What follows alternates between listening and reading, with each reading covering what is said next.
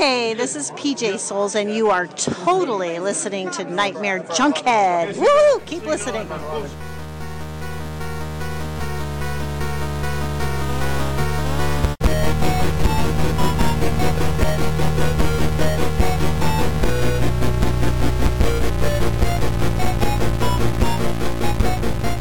Weaving in and out of your consciousness like a bad dream you can't wake from, this is the Nightmare Junkhead Podcast, a horror podcast that is sophisticated enough to eat and appreciate steak tartare. It's the sauce that makes the dish.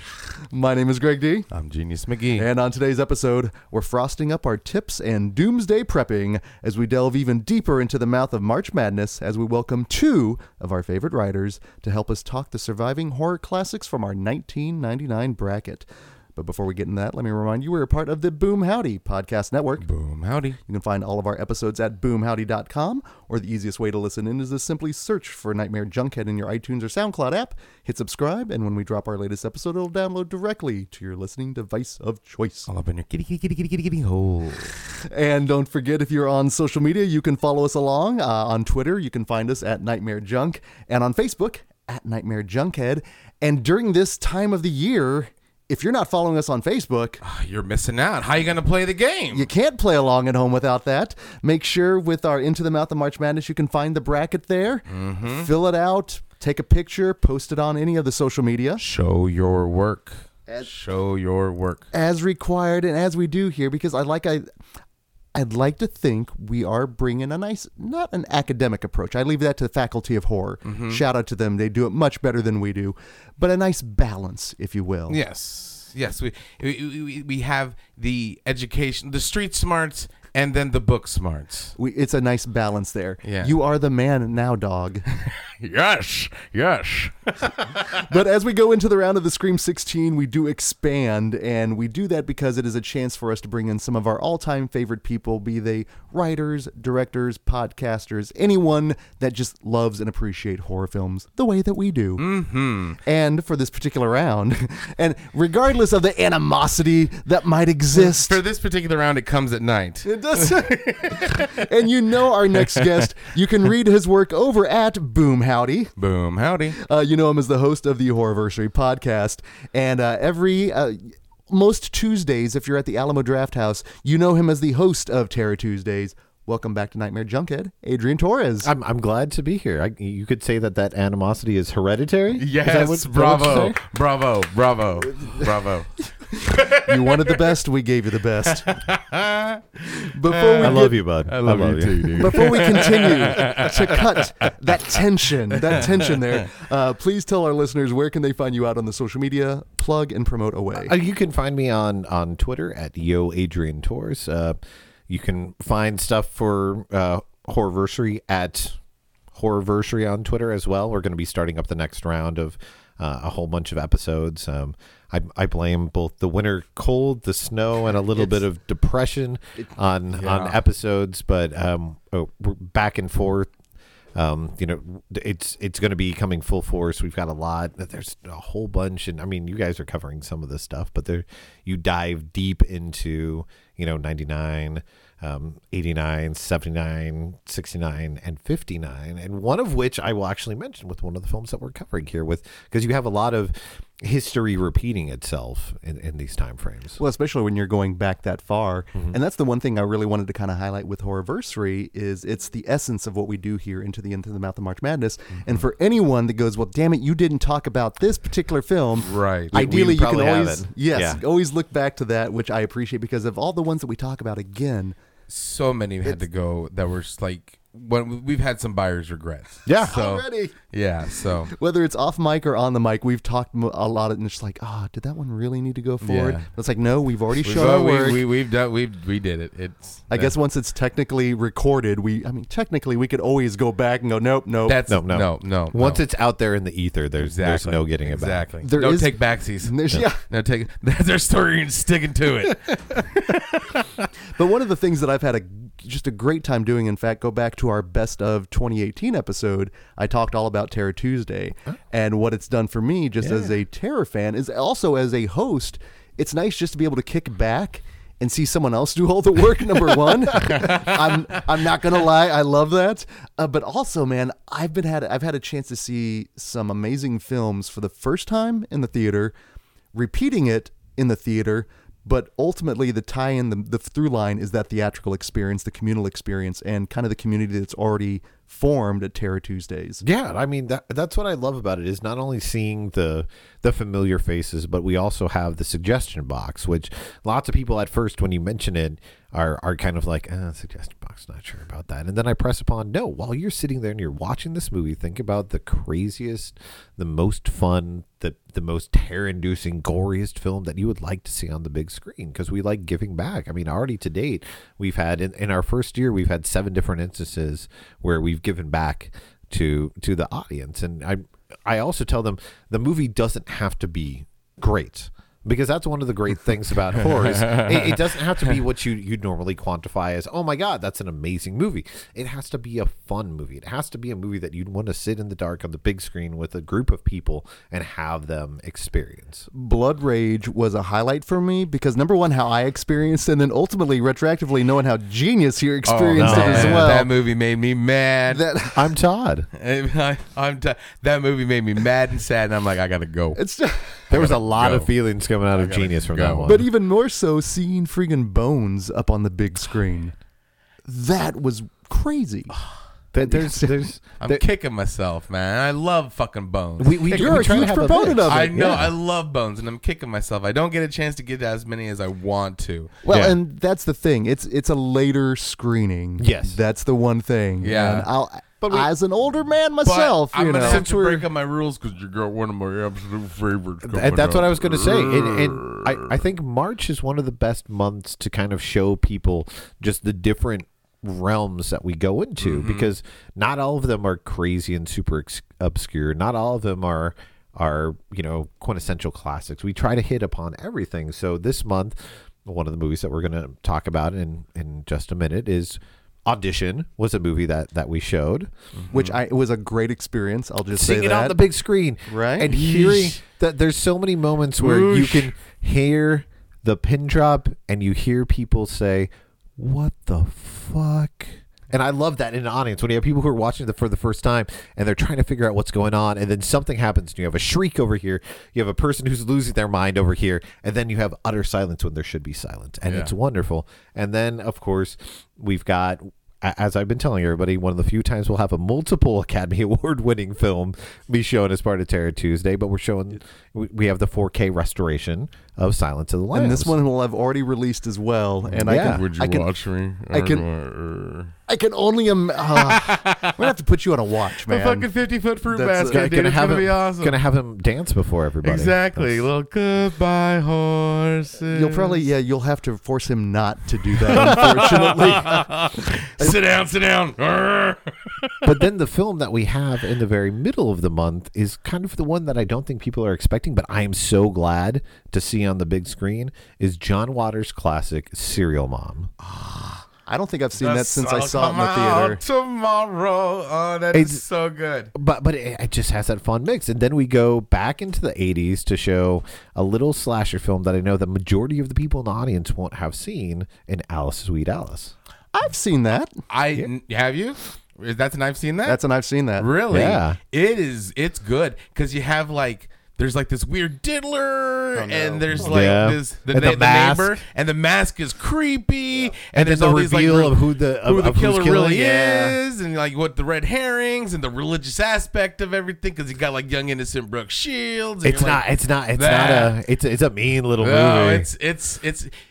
Ironically, that is the very first horror movie horror club under my, I guess, presidency mm-hmm. shows. Nice. Yeah, So, and that'll be one nice Yeah. to nicely see Way up on the big yeah. screen It's as a, first good- timer. It's a, Yeah. it's a good one to see. and a, a- April we we don't have out yet, but there's there are some ones that are going to uh, that are going to make people quite happy, and then people are going to grumble about it, but in the best way possible. Well, then also in May, Ooh, you guys are going to be celebrating the year anniversary. yeah, and we have we have a movie up our sleeve to make Greg happy. So All I will say is just go back to a few episodes where we once said we'd love to go to a screening of this movie as long as we didn't have to host it. Yeah, but we can't. We can't. But we can't. We can't say it right yet because it's not No, I'll, leave, official. I'll, official, keep, I'll keep it ambiguous as, as much as that. But thank you and Amber to this be, for that because Yeah. it has been a blast. It and like I said, if I now if I didn't have to work a little bit later on Wednesday, Yeah. I may not be able to make it out. But as fate has it, I don't, and it's perfect. So I've enjoyed it. It's been a blast. So thank you for that. Um, but as we go into the round of the Scream 16, we have four films.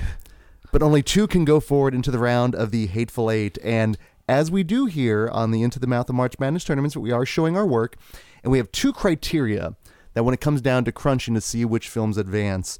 Um, first and foremost, of course, because we want to share the joy of nostalgia with our guest, we ask which of the two films are closer to your heart. Closer to the heart. Again, not too bad. I'm, I'm Get- you're getting there. getting there, getting there. Geddy Lee will Getting call you eventually. Yeah. But then, secondly, we ask of the two films, if you were to take one away, which would leave the year 1999 poor? Mm-hmm. So again, we're kind of doing a little bit of the heart and a little bit of the head. Mm-hmm. And our first matchup here, tonally, they're opposite. Yes. That's, a, Just- that's in both That's- cases here. Yeah, that's in both cases. Oh, completely. Yeah, it's the you guys do this to me on purpose. This is kind of how it was last year, where where I'm like, okay, I know which ones are a slam dunk, and then you guys were like, screw you, these movies deserve merit too. Well, between um, Martyrs and Audition, I suppose we do owe you an apology, but also you're welcome. You know, Yeah. some good, you know, international flavored horror. I, I, I will I will say this in the defense before we even get into audition that audition is in the realm of Mike, uh, especially around this time, is is a little bit tamer. So Yeah. True, true. Well, and that's we, we talked about it in the first And that's round. weird to say that this is That's tamer. just it. Like Yeah. this could be your intro to Mike, Mm-hmm. as oddly as, enough as it is. So we do have audition going up against the House on Haunted Hill. Yes. Weird matchup. Two totally So different strange. films. Shall we just go ahead and go into audition first? Uh, we could do House on Haunted Hill because I, Let's could- go I. I could talk about audition longer. No offense to, to House on Haunted Hill. None taken it again. You you never know how these matchups will fall here. Yeah. But uh, what was your initial experience? Do you remember? Was this one that you caught theatrically? Um, I, I no, it was home home video because of when it came out because it was ninety and I started working for a blockbuster in two thousand. Yes. Um, and so, and, and funny enough, w- when I was rewatching it, I noticed that uh, the guy who's manning the controls uh, has two blockbuster videotapes that are that are on there, and I'm like, way to date your movie that you're gonna have two blockbuster VHS tapes. Tie-in. VHS DVD will never die, my friend. No, Home it won't. rentals, it'll It never won't. die. But I mean, when having that that clamshell that just says blockbuster on the side of it, you know, you know when that movie is taking place. Yeah. You, you know that the new Captain Marvel movie is taking place in the past because she crash lands into A blockbuster. a blockbuster. So this movie ties into that. Um, a relic. Another time. Another place. so so renting it was the the first way that I saw it was using a free rental because I was like, "Ah, I can get this. They don't they don't care what age I am. So so rewatching it, were you washed with a flood of nostalgia at all? It's see the interesting thing about House on on Haunted Hill is kind of when it comes into play in the fact that it's 99 but what's going on theatrically at that time for because you still have a large subset of of the VOD era from the old VOD era from the 80s and 90s that are still going strong because what everybody forgets when they complain about oh there's kind of a drought we don't have a lot of mainstream horror and and nowadays oh mainstream horror is finally coming back is that in that point towards the end of the 90s going into the beginning of the aughts you still only had a couple that were coming out a year and the house on haunted hill part of the reason why they're able to do that is they're like oh 1959 we had the vincent price one this one mm-hmm. hasn't been done in 40 years let's celebrate that anniversary by putting a new one that doesn't really have any connection to it but you see lots of the talent, the actors that are involved in the movie completely completely place it Yeah. in 1999. You've got Geoffrey Rush, you've got Famke Janssen, you you've got Taye Diggs, Diggs. Yeah. you've got Ali Al Larter, Larter, Chris Uh, Kattan. Peter Gallagher Exactly. and his eyebrows. Yeah. Oh, that beautiful man's eyebrows. That beautiful man's eyebrows. It- but but it, it's it's very much a cast of who's who people who were big at that time, and then the the special effects. Who did the special effects? Got to go to the cast crew. Come on, Hold on. Oh no, that's okay. It, it's three letters. Oh, KNB. Can be. KNB end up doing it. Ah. And that's what I, I actually liked at the beginning of it when they were willing to have some of the murders was that some of the murders are more gory. Like when you get the Mm-hmm. pencils that are stabbing through the neck and they hold on it for a second instead of showing somebody's hand with a close up of, of the of the and then pencils. theater of the mind of it. and yeah. then and then cutting away, so you're actually getting to see that Jeffrey Combs, of course. Shout out Yeah, to great Jeffrey Jeffrey, Combs. Combs, for a minute Wonderful. Um, getting to actually cut open to the body and having the blood pour out and the body's being ripped open. gooey open. gooey. But it's also emblematic of that time that you have that be kind of the bait and switch. You have that to pull people in. And then the movie's like, oh, we should have more of a story. Uh, but we didn't really have time to invest into the story. And that's what kind of sags it because I think if they had more of the of the blood and guts, throughout the movie. Mm-hmm. And I think when they kind of go away from that and they, they play up more of the jokey aspect of it, but within inherent to the story, that that hurts it a little bit more. Well, and it's ultimately, do you think it's because it is calling upon original source material that a lot of people hold dear? Because Vincent Price, let's face it, there is that's a whole mm-hmm. another genre in and of itself. Do you think that because it didn't wasn't really hold but true to that, that it had those faults? Um, I I think yes and no. I think it's part of a, a director not exactly sure of, of what they want to to play up. Do they want to play up the older aspect of it, and you know the the historical significance and the way the first movie plays out? Do they want it to be more of a slaughter fest going through it? And because they they don't really choose that tone that's what ends up hurting it uh, case in point the director goes on a couple years later to make fear.com Yeah, which is not a great movie. I've seen so- that. I, I saw it in the theater. Yeah, but but. I, but I mean he, y- you, th- that movie you can see more of like what he's trying to that, that again the story's not completely working with that and it has some moments but as a whole doesn't But didn't this come around the time of the Ghost House? Because this was a Ghost House production, and Uh, no Dark Castle. Dark Castle, Dark yeah. Castle, and didn't they do a lot of like Thirteen Ghosts and remake of old properties? Yes, because that one are of the- loosely based, and yeah then because yeah, the one of the producers of course was William Castle's daughter yeah.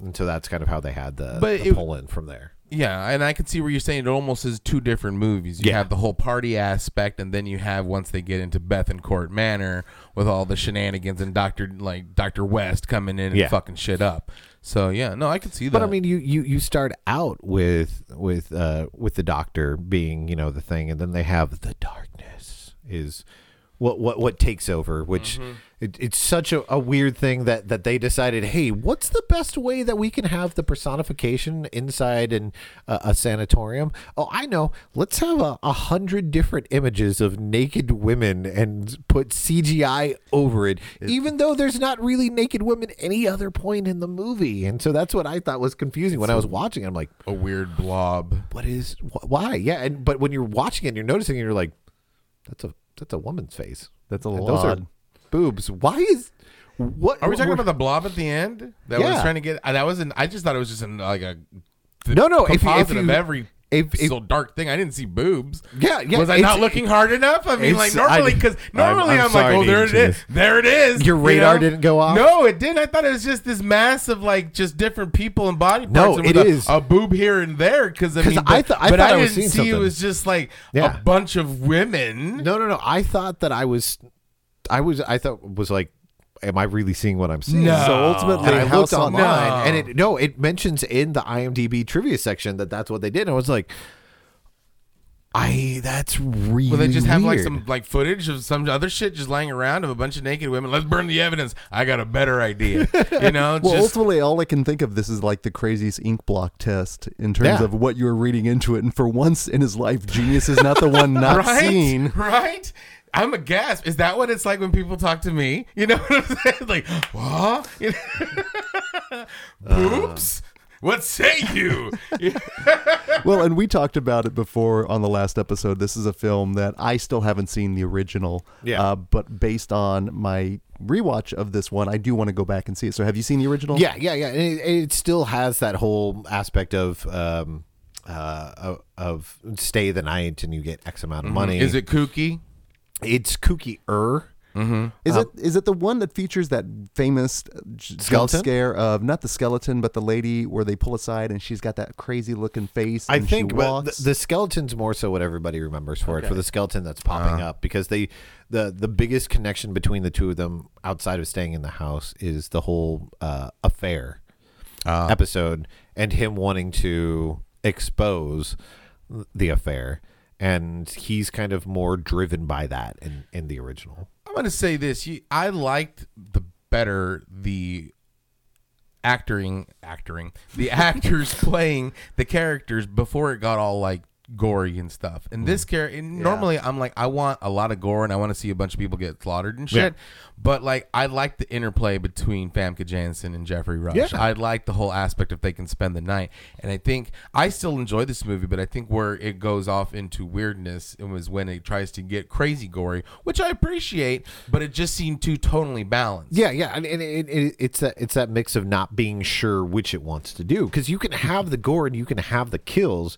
It's just that they they want to focus on or they want to keep on bringing in either mythology aspects, you know, to kind There of be was like a lot oh, going on. but but they don't really set And like boobs. that they don't really set like a tone because in so many other movies you can easily get by with having um, Jeffrey Combs' character possessing certain people. I would have been good with that. Right. And, and it's like th- that's why Chew not having that said, and then all of a sudden you have the the ghost blob thing at the end, and you have Chris, the boob. the the boob ghost thing, and then you have Chris Boobies. Chris Kattan all of a sudden pops And then up, and again, you're like, popping back up. You're that, like, what? That kind of angered me, and like I'll be honest, when I first saw this in the theater, because I saw this in the theater, I was Yeah. like, man, I liked his character, but I'd not enough for him to come back and save the day. and you're You like, why? You didn't seem like you liked any of these people, and you're like, no, get out of here, bud.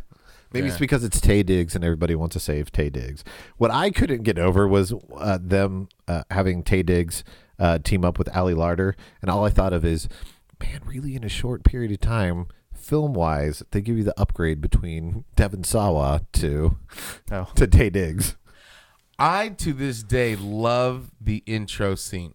Yes. The the uh, roller coaster gone yeah. awry. I think it's fantastic with the elevator and shit. I was like, I want to go to that amusement park. But like that, and see, that's what was surprising is they don't really keep up with like that type Yeah. of, of, of of jokey humor because later when he has the oh I'm pulling strings behind the scenes, it's in a much meaner light. Like when he decides to to like physically accost his his wife, and it doesn't really go in with that kind of prankster huckster uh, William Castle, yeah, type It, it would have type been image. cool if it would have been like an April Fool's Day type scenario. Yes. Well, I think the most frustrating thing is having watched both The Haunting and then House on Haunted Hill is if maybe if you maybe Cronenberg the both of the films in a way, you, You could have had something. You need better directors, I think, yeah, because that's I the think they were all downside for both of them. mismatched Yeah. ultimately. Ultimately, but no, I, I again, still enjoy House on Haunted Hill a lot, though. It's I mean, got it's it's a- got lots of, lots to go for it. I mean, it's a solid. You you put it at like a sixty percent. If I'm double, if I'm watching it with something else, if I'm if I'm doing a double feature, mm-hmm. I, I think it works better in that regards. If you pair something up with it and you have it be the first movie, where people are like, "Oh, that was fun, but not great," mm-hmm. and then you add something, you know, after it to bring everything home. there are worse ways to spend an hour and a half with. Exactly. Um, and let's go ahead and then transition into the other film going up against A House on Haunted Hill. And again, from one that is more fun, something Yeah. you could easily throw in as a double feature, to one that ultimately uh, we talked about the reputation of the film. It becomes one of those films you almost have to prepare for. Mm-hmm. Uh, but uh, Mike's audition. What is your your background, your relationship with that particular one? Uh, I saw this is '99. I didn't see it right when it came out. I saw it a couple years later when I moved to uh, Chicago to go to film school, and you had a whole bunch of uh, video stores that that were still existing in that time, and they had um, a couple record stores that would people could bring, you know, like resell DVDs and stuff like that, but you could rent those movies that they had. So there was a whole bunch when I was on a, a kick because at the school that I was going to, they also had a giant film library and you could check out a whole bunch of stuff.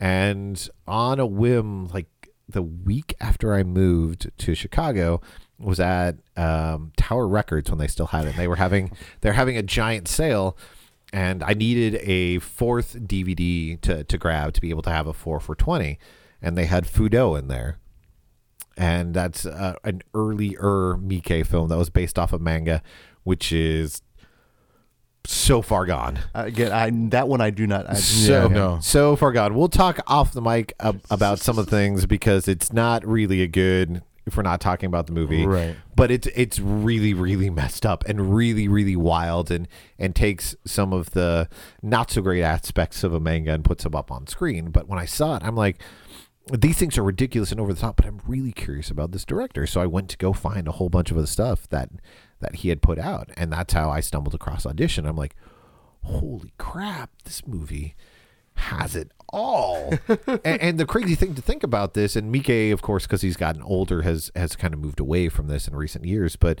when he puts this movie out in 1999, he has five movies and a mini series that came out in the same year. Five movies that he directed and a mini series. One of those other. Um, one of the other movies that he has, I want to make sure that I'm getting the year right, is the first of the Dead or Alive series for the trilogy that he has is 1999 as well. So you already have two big Mike films that are coming out at the same time. That's why just two years ago when they had Blade of the Immortal came out, Yeah. it was its hundredth. his hundredth film. film. That's that- insane. That's insane. The, the years surrounding this, he was doing six and seven movies at a time. So the fact that Audition is able to be as good as it is, is what's great about Mike. And at the same time, there's so many different elements to it because, like I said, it's a more pared back Mike. It gets as crazy as it does, and it gets into insane imagery, but there's a restraint in there that if you're seeing other Mike, like if you watch the the Dead or Alive movie, which literally is is two guys fighting against each other for the film to the part where they have all these weapons that are coming out and one of the entries basically has them becoming like mechanized robots and blasting off into space at the end of it you compare that to this film it's completely tonally different and like that's what's great about him as a director Yeah. is that mm-hmm. audition understands they're like pace is going to be important here we're going to have a slow burn but then we're going to have crazy stretches where things are just going all over the place It's an insane slow burn, but it's a different kind of slow burn. It's more like this story is not what I think it is. It's got that mm-hmm. reputation of it being vile and gory, and even when it does get to vile and gory, but up until then, it's like you could look at it just as your basic love mm-hmm. story, looking, you know, a, a single man looking for Yeah. in weird Dealing with ways, tragedy. right? Well- but then when it just like flips it on its ass, you're like, what the fuck? Well, I think I think because he is so diverse, you you can see a little, lot of the diversity he brings to this film because of the tonal shifts. Yeah. Because of the drastic mm-hmm. change The that you gore get. that you have. Well, and even the gore that you don't get. Yep. As Yeah. well, or gruel, I guess, in many ways. Gruel, which true. Ah, oh, it's just so many gnarly things. I think, and I will say that. let- Let's just say. To can I give you a peek behind the curtain? We technically haven't seen audition in the theater yet, and I have to say that because it's going to the way I'm answering my questions ties into that. Yeah. Uh, but I'm I'm anxious to see it in the theater. Uh, again, thank you for that opportunity for Absolutely. Terror Tuesday. Absolutely. But this is one that I'm anxious to see people. The, I never stand up to see how many people are seeing it for the first time because Yeah. usually where we sit there's the little wall. This one, I definitely want to see. it's going to be the majority of the hands Especially, especially like when if they're on first dates. Oh, oh, You know, that's ha, no, that's you know, it, it, it- that's what makes it even scarier because you, it's not the gore. No. it's not the gore what makes it scary because there's only a couple of gore set pieces. Yeah. it's mm-hmm. the tension and this and the, and the build up to the scares, and then when the gore hits, you're like, ooh, that's that's gnarly. and the performances are what make it too and that, and mm-hmm. that's what's key in this movie to have because you you could so easily overplay and because it's Mike there are times where it feels like people are very much skirting that edge of overplaying it you know and playing up the theatricality of it but because they they they're investing so much you're you're you're glued to the screen because you mm-hmm. don't have people who are like where moments might feel campy it's not the same if you're watching like an american film where they're doing the camp because like some of those people are like oh this is my first film i'm just going to try to do it and like these people are tried and true actors and they're like we're giving it every single thing. We're treating this as if this is our chance to be nominated for an Oscar. And I, I said it the last episode as well. It's a film that ultimately it just it's a sad, such a sad movie. So Yeah. sad. And But as it's almost. Oh, sorry. Go no, on. no, no. I was just going to say, and as gnarly as Asami is, and as just uh, deplorable, you know, there's no excuse for the actions. You know, where you when you see where she's come from, what she's Yeah. gone Yeah. through. Again, you're just like, There are "Oh, some." man shades of gray, and just You know, go, if, No, no, it- if it didn't turn into the the horror aspect of it, Mm-hmm. into the last like third of it, if it didn't turn into that, it could be totally a, just a plain uh, Oscar drama. Sure. you Yeah, know what yeah. I'm saying? Because like you said, until you find out what fucking happened, there's still these two these broken people, you know, and that's what makes you connect. So when the gore hits, when the horror actually Mm. begins, because it doesn't begin until Yeah. like almost the into a third into the movie. the the first little hint, the smile, The smile, on Smile. the phone, and the bag. the That- activation. Ah.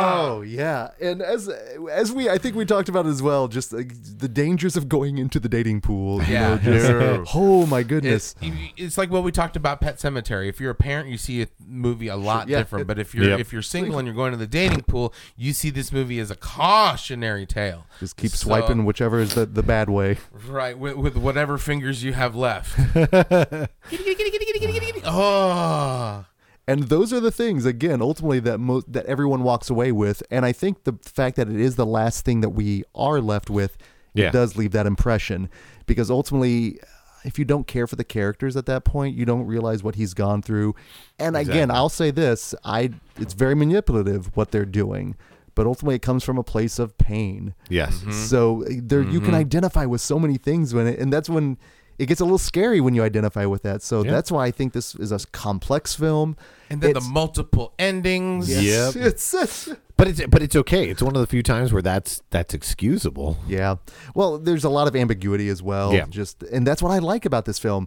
But this is something that could you show this to a normie? Yes, absolutely. No, no, that's what I was saying. Is Yeah. that when it comes to like Miike's output, this is there's a reason why not just us, but and not Many just that we're throwing it into the theaters, but that people are talking about it because it's one of those 20th anniversaries that people Yes. are, are remembering because it's the accessible version uh, uh, of Miike, and that's how you kind of get in. It's the beginner set. It is. if you want. It's the gate, the Miike gateway. 101. And because Yeah. I, I think it's accessible, and, I, and I, the reason why is because you can show it to normies, because it's about being human. Yeah. You know what I'm saying? You can relate to the characters going out looking for love, as opposed to like you get a ticket for a million dollars. Yep. You know, I would love that.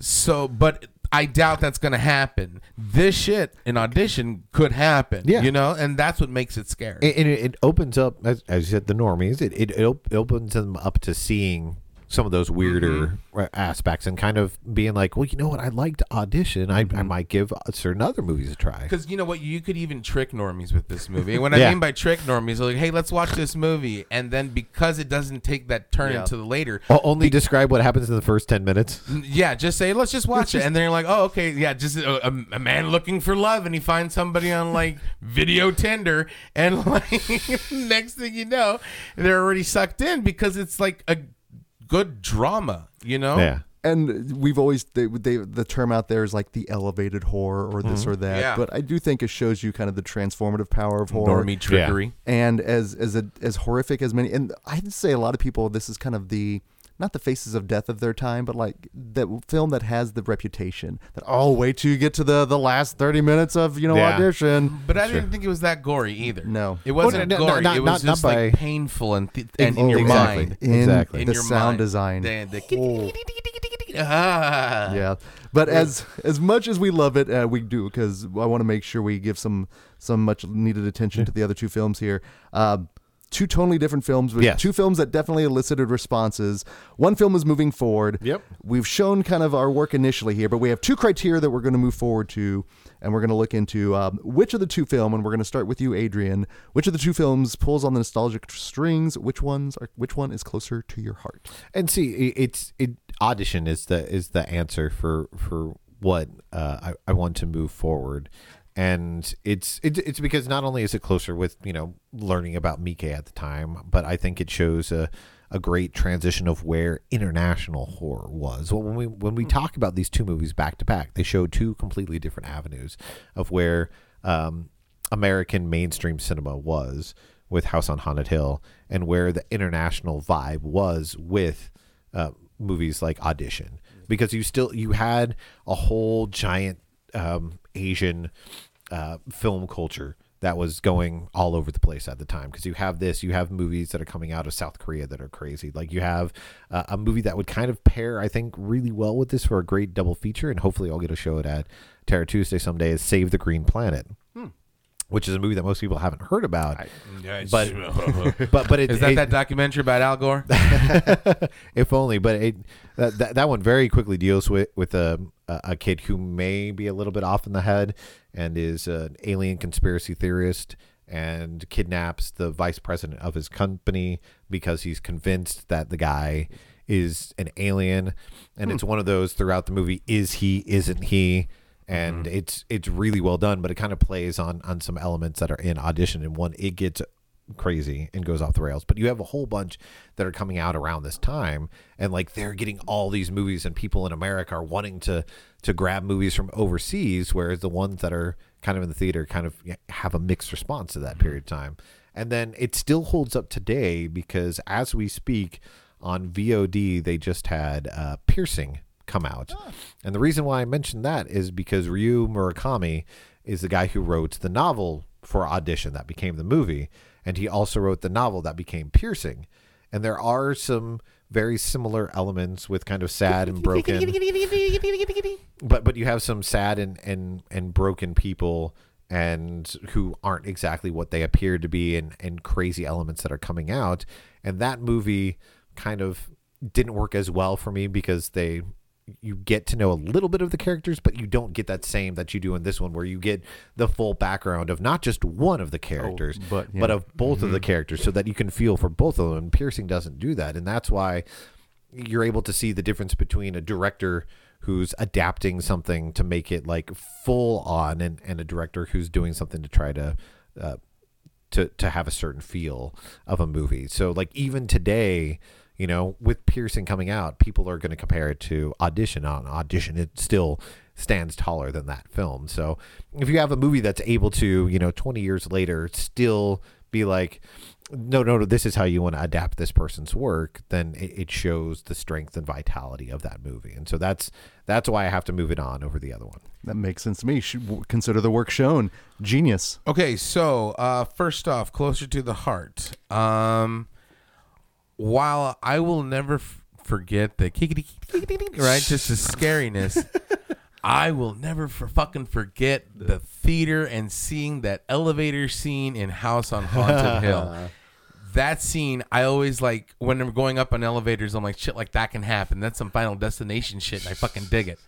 And you you know me. If I You don't go, yeah, you're I'm a stairwell your kind of person. elevators are your greats and so right so i will remember that fondly now the rest of the movie i dig it okay um but for closer to the heart i gotta go with house on haunted hill No, that totally makes sense. Yeah. Yeah.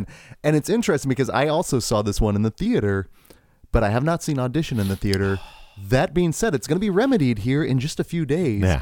And I will say this based on my anticipation, based on my experiences so far with the theatrical experience, I've had a Terror Tuesday, and this is going to just sound like a horrible. This one, unofficially sponsored by Shudder and Terror Tuesday here.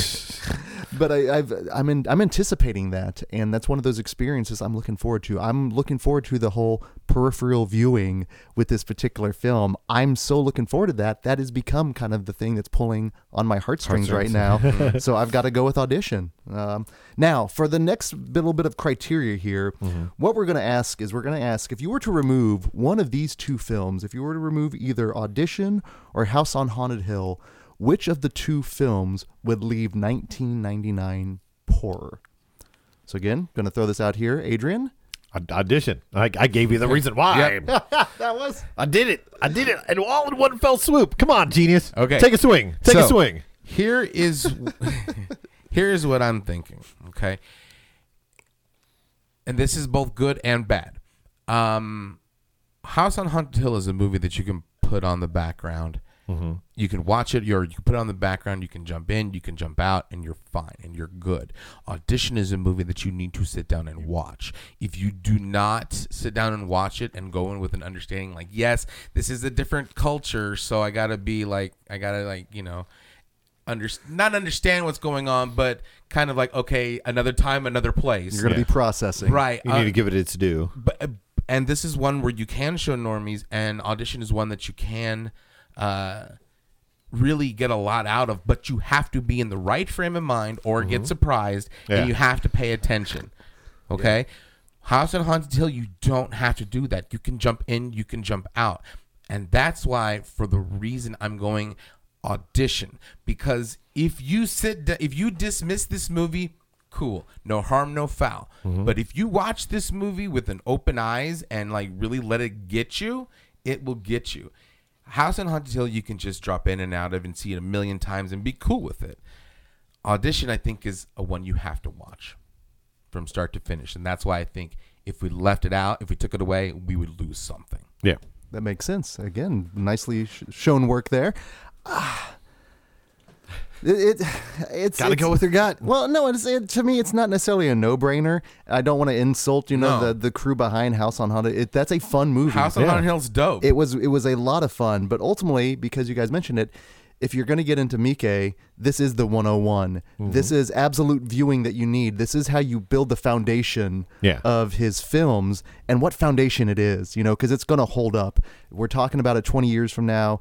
Who knows how many years from now? I have. I'm not going to get that's next uh, round there. given an, a neat, but I got to go with audition as well. And by one, two, three, four, five, by a vote of five to one, there, um, uh, audition is getting a callback and moving forward into the round of the hateful eight. Now, Congratulations! the, the last going thing that, deeper into the bracket Thanks, genius. the last thing that I'll say about audition because we've we've mentioned you know double features at times, and if you're trying to get into Mike and you want a good one to go with audition, Happiness of the Katsukuris, and it's on Shudder, and I think it might be on Amazon Prime as well. Um, but it's the the way that the box describes it, which doesn't really hint at the craziness it gets into, but it's kind of uh, uh, the Von Trapp family meets Return of the Living Dead because it deals like it starts out with a family that have a, a bed and breakfast hotel out in the middle of mm-hmm. nowhere and a couple guests die and then come back as the undead Nice. but then it's also a musical and then it goes completely off the rails but it's more and then it goes And off then it goes the off the rails. rails. Yeah. yeah and, and, and- but it's also m- more palatable than some of his other ones so you put those two together and you're gonna have a good time Yep. I'll, I'm looking forward to it. I'm looking forward to it. So, congratulations to Audition moving forward. But we have two more fabulous horror films from the year of mm-hmm. 1999, mm-hmm. and only one can go forward. We do have, and again, another totally opposite matchup here. Can get more opposite What do than you- this what do you- either. what do you mean they're both comedies right, Yeah, that's yeah. Right? Technically, yeah, no, technically, yes. yes, they are. And another one more bombastic that you would see uh, in the theaters, and another one that maybe you could show normies potentially. Uh, we have The Mummy going up against Ravenous. Uh, Adrian, which one should we start with first? Oh, let's start with Mummy. Let, let's let's go with Mummy. The Mummy, and I'm going to borrow a phrase from the We Hate Movies podcast. The Mummy is the perfect hangover film. Yes. It's the perfect film that you'll see on like TNT or TBS, and no matter where you are in the movie, I'll go along with it. Yeah. I'll stop my day, which is I'll be I'll be honest, it's the reason why I got rid of cable because it's the only time I watched it was if I would get snuck into something like The Mummy or The Beastmaster or something like and, that. And and now that uh, the entire Mummy series is on Netflix, there you go. Ah, See, there you go. Man, Do cable they have the cartoon too? Oh, Cable I don't used to be cultural currency, but now it's like the streaming you know, devices that are out there, which is horrible. But again, we still champion Yes. the physical media Yes. here. HBO still currency though. Like, man, you got HBO? No. Oh, man. I got HBO Go though. Right. Give me your Or I login. should say my cousins. borrowed for yes. well, why don't you give me your cousin's password? No, fuck you. you, you you give me your digits, I'll give you my login. right? Oh, so weird, so weird. So, uh, Adrian, what was your initial experience with the No, the theaters, of course, because it's. yeah. I mean, it's it, it- for as as goofy and and daffy as elements of this movie are, which it, it totally understands and it agrees with you. But I think it might be one of the quintessential popcorn blockbuster films because it's when people say, "Oh, just turn off your brain and have fun with it," they're usually talking about something like The Mummy. Don't spend a lot of time thinking about anything that's just going on. Just have fun with it because that's all it wants to do. It, it, it's not trying to be pure art, but it is trying to be pop art. It, it wants to have that that fun, easygoing atmosphere, um, which works in its favor. Sometimes doesn't work in its favor, but it's a fun little film. And I ask you this because I know occasionally someone might question the inclusion of The Mummy as a horror film. Would it fall, can it qualify as a horror film for you? Yeah, because I mean it's still a monster movie, and, and it's it's universal. It's not like some other little company was trying to do it. It's not like uh, Warner Brothers is doing a little mummy film. It's still within in uh, in Universal's bag, and and Universal wanting to do it. And and like I I was mentioning earlier, this is one that I was talking about. That it's another forty year anniversary, 1959 oh, man, Yeah. is when uh, the original Mummy comes out, and so 40 years later, they were like, "Oh, let's let's do an you know an updating in a way." And of course, it can't be any further from the original Mummy, but but it's still it's it's part of that Universal Monster series. So by default, that allows it to be horror. Now, the the way it's played in the film, it's it's more of you know um, like uh, Indiana Jones Yeah. meets sci-fi but it, it's still because of that that qualifier of it being a universal monster it does get swooped into there and I know the term is the whole horror adjacent Yeah. thing, but This it is works. straight up horror. It's a fucking mummy. It's It's a a, mummy. It's a goddamn undead dead mummy that wants to eat people's brains and fucking tear them out. And there's fucking eyes. scarabs that jump out in people's guts and come out their butt. Dude, it's a fucking horror movie. It's a horror movie. Just go. There's the fucking. And even though the CGI can't hold up till. I uh, mean, You know like, what? There- there there's actually- there's still bits really I good really set dig, yeah. pieces in there. There's Yeah. some really good set pieces in there, and some of it's like hokey. But at that same time, at that point in the game, you don't fucking care. No. you know, you just want to see the mummy in the big sand wall. and it's it's also not the rock in the score in the Oh, uh, the that's sequel not that. No, It's that's not that see- bad, Oh, that's not bad. Well, and I don't but know it's if- fucking fun. And Stephen Sommers makes a damn good movie. and I think it also speaks to the strength of the cast. Yeah. Yes. That I'm actually Yeah. I'm actually invested in these characters. Oh, You're, as you're invested in one note as Brendan they are. Fraser, so Right? that's, that's all you have to do. You believe that that Brendan Fraser is an action hero in the movie. There you go. But That's- not just a regular action hero, and that's You what I liked about the Mummy. He was like Yeah. almost harking back to those like The Square uh, Errol, Errol Flynn Yeah. adventure times. the the the the serial type, the serial Mhm. adventures. Yeah. And and it was like every thing was another big set piece that Yeah. could totally be a serial. And I really, like you said, turn off your brain and have fun. Yeah. This movie is a blast. And we were talking about the cast, and especially, uh, I always like Jay. Oh, Kevin O'Connor, Kevin J. O'Connor. Kevin Kevin J. J. O'Connor. O'Connor. Kevin Yeah. J. O'Connor playing Bu- uh, Benny. Always Benny! every, every time. Uh, uh, Benny. Uh, right? Just that little like that goof that you love to hate. Like And- the, the and bad guy also number two. the ultimate underling. Yeah. Yes, and also showing that in 1999, the the pencil thin mustache was something that Oh. you want to have because that's the Mm-hmm. connective tissue between this and House and Haunted Hill is is uh is that he- Geoffrey Geoffrey Rush Rush is- it's has the the, year of the pencil thin mustache, mustache. and he's Jo- got John Waters was all yeah, over it's the year 99. of the just going, waters. "Mhm, like, mhm. mhm." Mm, they're stealing my signature look. I'm gonna make them eat shit. Just like And, uh, this Uh. is that's what's fun. And the enthusiasm from talking about this film, going from kind of the dour audition to, to this, there is just such a tonal. It's it's fun It is. ultimately, and it's one that you can show everybody. Yes. Everybody. It's a PG 13 movie and a big summer blockbuster, but it's a great horror film because the, some of them scenes are really scary Yeah. and grandma can watch it, young cousin can it's the watch it. sneaky. Fucking, It's the it's you're playing sis in Connect Four, and she gets you on the diagonal. you Yeah. know, it's sneaky. Pretty sneaky, sis. and that's what's great. We've talked about. I mean, we're 100 some odd, ep- 160 some odd episodes in. We've always talked about doing like the gateway horror film like Yeah. for kids. this could totally be a gateway this was horror. totally one. Yes, absolutely. Um, a lot of fun with the mummy. Uh, but let's go ahead and talk again. Going from a But uh, uh, first, before because you were talking about Gateway, and, and so many people still to this day, when they're talking about Gateway to horror, they always mention you know Monster Squad, and I think we can say that the Mummy yeah. in this movie is scarier than the the Mummy in the Monster Squad. A- and I hope people reverse engineer to more Stephen Sommers flicks than they see Deep Rising because that movie is dope too. Treat Williams. Because he's a treat. Shout out to Heather Wixon. I know she is a huge fan of that one. It actually got a special edition Blu-ray like complete with all it- the it- it may- new special features. It may be a movie that we're threatening to show at Terror Tuesday Fucking at some point in the Deep- future. Deep Rising is great. Deep Rising is another under underwater. It's basically the underwater mummy. It- Yeah. It's an, it's, it's- an it's just a- underwater mummy that, that invites the audience to be in on the jokes. Yeah, because it's it's telling. goofy and it's got Benny in it. So yeah, you you try to make fun of Deep Rising, and the movie responds with, Oh yeah. "Yeah, It's- we know. What's your point?" And it's got Famke Janssen. There's another connected. I know. tissue. Tissue. Yeah, just a year before. That's so bizarre, so bizarre.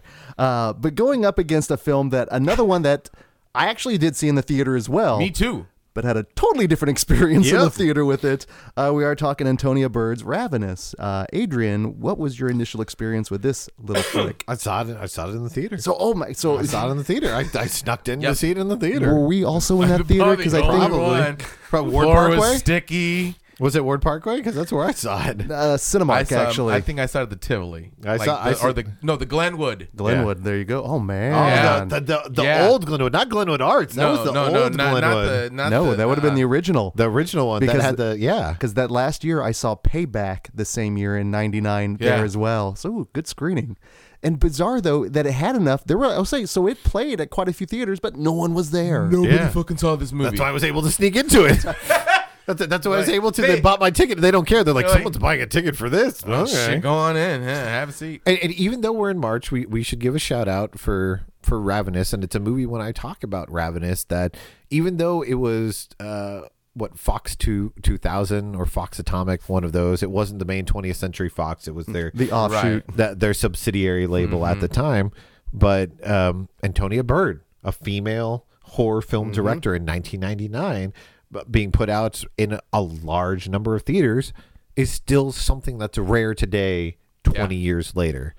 So the fact that she was able to get this movie out there to as many screens as it is is still great and fantastic, and that's what what I really like uh, about the movie. And then it's it's fun, it's dark, it's mean, It's weird. bloody, it's weird. It's got all kinds of crazy character actors that are in Mm-hmm. it, and it's just, oh man, It's the perfect stew, and that's Yes, a pretty apt little metaphor for it because ultimately it's a bloody little stew. It's a Yeah, cool- it's very yeah, rare. Yeah, very very rare. A, a good a good bloody little mix up. It's a nice little genre. well, and it's fun because we had a chance to see it again theatrically due to Nerds and Nostalgia. Check Yeah. back our, our live episode we did on it, and again, it's a it's a one that's still polarizing because as we heard, one of our friends was like, "I hated it. Like it was just not a good experience," which I completely understand. Yeah. But you realize anytime you throw in a film that is a cannibal film, Yeah. and first and foremost, this is it's a cannibal film. cannibal it's. A, it's a cannibal superpower movie. it- yes, it, the Wendigo. That's true because you get like superhuman strength when you eat people. I kind of want to do the, it. the vision and everything. The Not the a deal breaker? smell. Not a deal breaker. Hell no. You know what? You know, Into the Mouth of Martin Madge has been inspired unofficially by Shudder, but also I think the underlying theme. Not a deal breaker. what is a deal breaker for Genius McGee? Maybe we're going to find out by the end of this. I want to I want to pose the question to, to Genius McGee. Who who are you uh, who are you going to be forced to, to eat first? David Arquette or oh, why am I blinking on his name? I love the, taking- the scrawny little man. Uh, Jeremy Davies. oh yeah, Which, which, which one of those two are you going to go first if I'm you ta- got a choice? I'm taking down the diddler because like. Cause like one, he ain't got no reason. Plus, like he looks pretty meaty. Plus, like you know, one less diddler in the world. That's a good. That's a win-win in my book. It was it was pretty incredible that Jeffrey Jones was all over uh, 1999. We just can't seem to get rid of him, unfortunately.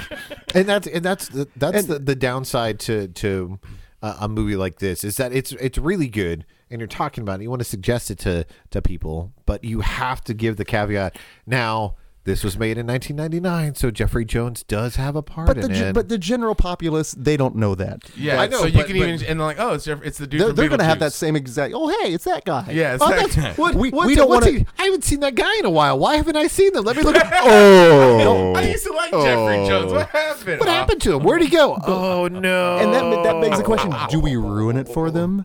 I, I mentioned it before. I can never watch him now without going. Without seeing it's "Ah." a diddler. But at the same time, when he when when he gets his comeuppance in different films, does it It's feel that much better. more cathartic more- nowadays? Knowing that knowing that it was in the past when the film was made. But diddler or not, I mean, this is still the cast alone is fantastic. It's Robert incredible. Carlyle, Robert Carlyle being scary and charming, and just like digging like a dog, and, and such weird music. Now, like, like Yeah. you said, it, oh. for some people this movie will work. For some Yes. people this movie will not work. The, but it sets the mood, I think. It, it, it immediately sets Yes. the mood with Yeah. the with the quote, with the with the, the barfing sequence. That Yep. whole intro mm-hmm. scene is so gnarly, and it does it sets its place at the table. And again, if you want to get involved with the meal, go for it. If you Yep. don't excuse Yeah. yourself from the table, you're fine. Yeah. And it's it's got the um, analogy. the the the genetic genetically perfect Aryan in the movie too. Oh God. And Mr. Oh, Yeah. what's his, um, Oh, Neal, Neal. McDonough. Neal, Neal, oh Jesus, Neal McDonough. And then how how we're introduced to him? Yes. just screaming in that frozen lake naked. Ah, I'm like okay. He's, he's he's great in everything. He's one of those actors. If I see, and then of course Jeremy Davies too. If they're in something, I'm like, yes, you. I will check out that movie. I will Freaking check out that TV show. John, Unlike that- John Spencer is in this film. Yeah. God damn it! I mean, it's just it's Just everybody. But Robert Carlyle steals the show. Yes. I mean him and Guy Pearce. They're Guy back Pearce and is so forth. good at it. he Guy Pearce the, his re- his genre resume, not even going into like his fine feature films that he Right. does that are you know the King's Speech for example I always chuckle when he shows up because then he shows up in Fair Like Ravenous But see, and then Ooh, it's I, ju- I just I just thought of the perfect, and I don't know why my brain is just on nothing but double features today. But you want a double feature to put with this one, the proposition. oh yeah absolutely well that was part of the nerd knowledge trailers Yeah, I was gonna say 28 weeks later. you so could. If you're- I mean, if you're Robert Carlyle, Carlyle. eating people. There you go. No, but uh, no, but and but the music is probably one of the most like divisive things about the yeah, movie. I love it. I think it's great, but it's so weird because it turns into like backwoods Benny Hill, Uh-huh. but it's during this very climactic horror Mm-hmm. scene and people being eaten and violently beat up, and it. But at the same time, it is a chase, Yes. and if you're gonna have a chase, why not have like backwood in in the woods? Why not have backwoods Benny Hill music? it is scientifically proven and but it's done by the guy from the Gorillaz, so it's it's so just like like you said, it's a perfect stew. But for some people, it just hasn't simmered enough. No, no, no. And, and I, it's part of what what I really like about it is the is not only just the direction, but then the the writing for for the the interplay that you have between the characters, the mythology that's that's tied into it, and everything. And most people don't know that the guy who who wrote this um, is the guy who goes on to write Ocean's Eleven for for the remake just a couple years later, and he is the um, creator and writer of one of my favorite TV shows that that only um, existed for for one season, but was called Terriers with uh, Donald Logue. Donald Logue, yeah. and and I like uh, Donald Ne- Neal McDonough does he shows up in that for a little bit too, but it Terriers kind of has that same feeling where you've got comedy, but then you've got a very serious story, and and but you have even though they don't have huge pieces, you have very um, fully drawn characters, and I think that's why you have such a great uh, character actor lineup of people who are in these movies because you, you if you had like a bigger name actor they might not dive into that character. And by putting people like you said by having robert carlyle by having guy pearce by having jeremy davies who can sink their literal sink their go teeth. ahead go ahead. Somebody's licking me. in, into these characters that on the outside might look like they're they're thinly drawn but they're adding a lot to to these characters because that's what's definitely in the script and other people might just be like i'm going to have this one quirk and they're like no no no no these these are flesh and blood people mm-hmm. it's it springs a little it speaks to the strengths of the film Yeah. why we are still talking about it and it's one that i still i champion this film because i'm not a big fan of the cannibal the cannibal genre but this Right. is one ultimately that It i know works. I can show my horror friends and my non-horror friends and might get you know the same reaction out of both of them which i love Yeah. um, but as much as we love both of these films as great as they were theatrically only one can go into the round of the hateful eight and so Wait, this is highlander yeah the only We're one about the wrong movie uh, which of the two films? Let's go ahead and break them down. The first criteria is closer to the heart. So, Adrian, The Mummy or Ravenous, which of the two are closer to your heart? I, I know it's going to sound almost sacrilegious saying No, it no, no, no. and um I, I i love the mummy. The mummy's really fun but ravenous is a movie that i want to show everybody. There's plenty of people who know about it but i still feel like people who haven't been born yet know about the mummy.